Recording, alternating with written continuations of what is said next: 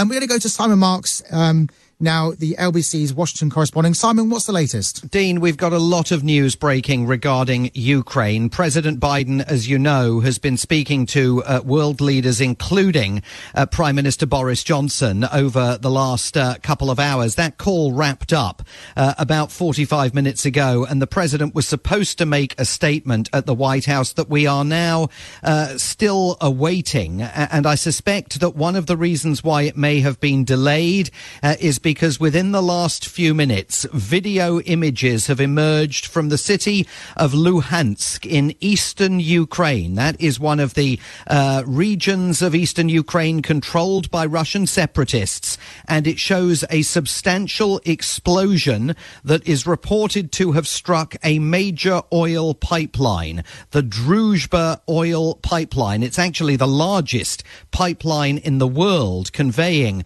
uh, oil to Europe. Europe, a section of it runs through eastern Ukraine and in multiple videos uh, that are circulating on social media and being shown on Russian state media in uh, Moscow and beyond, that pipeline is ablaze. The Speaker of the Russian Parliament has accused Ukraine of being behind that explosion, something the Ukrainians absolutely deny. Uh, the Speaker of the Russian Parliament saying that Ukraine is provoking the start of a big war, says that Russia doesn't want war, but if there is a threat to the lives of Russians living in eastern Ukraine, then Russia will stand up yeah. for them. So this is exactly uh, the kind of scenario that Biden administrations have been warning for days could prompt a full-scale Russian invasion of Kiev. They have claimed that the Russians would seek to create create some kind of pretext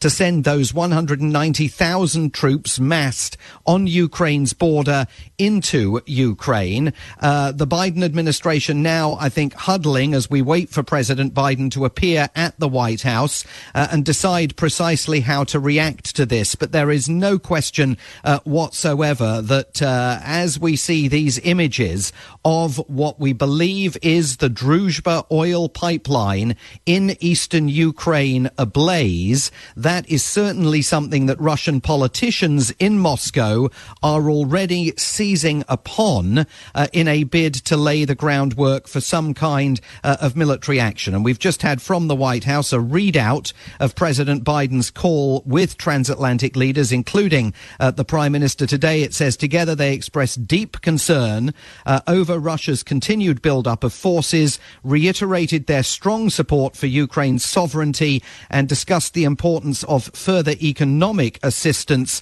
to Ukraine. They pledged to continue pursuing diplomacy to de-escalate tensions uh, and discussed efforts to ensure the defense and security of NATO's eastern flank. So that's the telephone call summarized by the White House. But even in the minutes since it ended, it seems pretty apparent that something is taking place uh, in eastern Ukraine with that uh, pipeline explosion uh, that suggests that events could now move very rapidly indeed. Thank you, Simon. That was Simon Marks, LBC's Washington correspondent. We'll bring you more on that breaking story as we receive it. More of your calls and texts coming up next here on the LBC Consumer Hour, plus your data protection questions answered. You're listening to Dean Dunham, and the time is 9.49. Coming up at 10, Nick Abbott, leading Britain's conversation. Next on LBC.